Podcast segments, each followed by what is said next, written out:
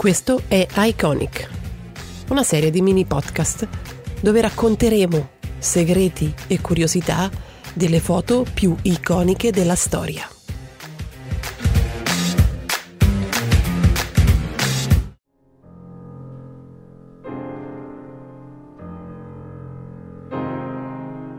Bentornati e bentornati su questo podcast.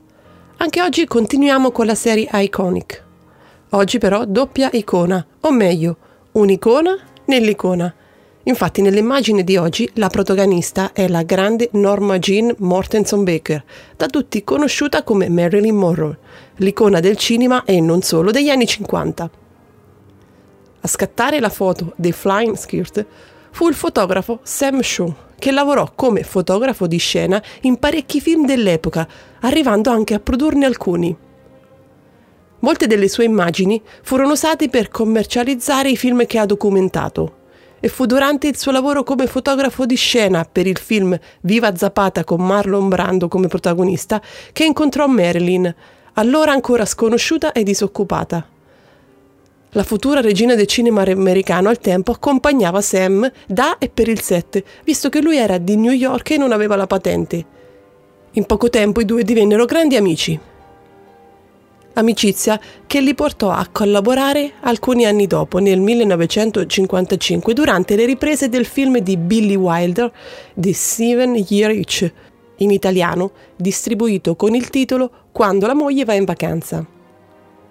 La scena del film ritratta da Shaw vedeva la Morrow e la co-star Tom Ewell uscire da un edificio e mentre l'attrice camminava, la sua gonna veniva alzata dalla corrente ascensionale causata dal passaggio di un treno della metropolitana, facendo svolazzare il suo vestito bianco sopra le ginocchia. L'idea nacque da un precedente servizio fotografico che Sam aveva fatto negli anni 40 per la rivista Friday. In quell'occasione c'erano un marinaio e una ragazza a Coney Island che giocavano in una galleria del vento.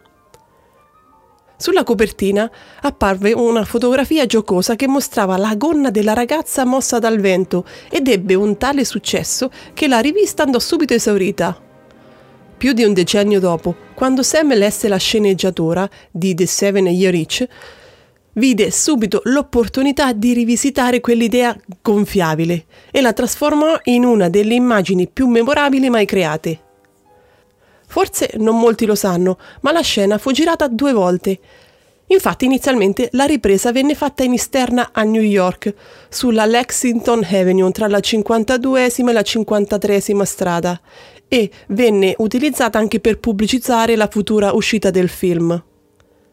Purtroppo però il rumore causato dalla grande folla di spettatori e di inviati della stampa rese inutilizzabile la registrazione, quindi Billy Wilder girò di nuovo la scena in un teatro al chiuso a Los Angeles.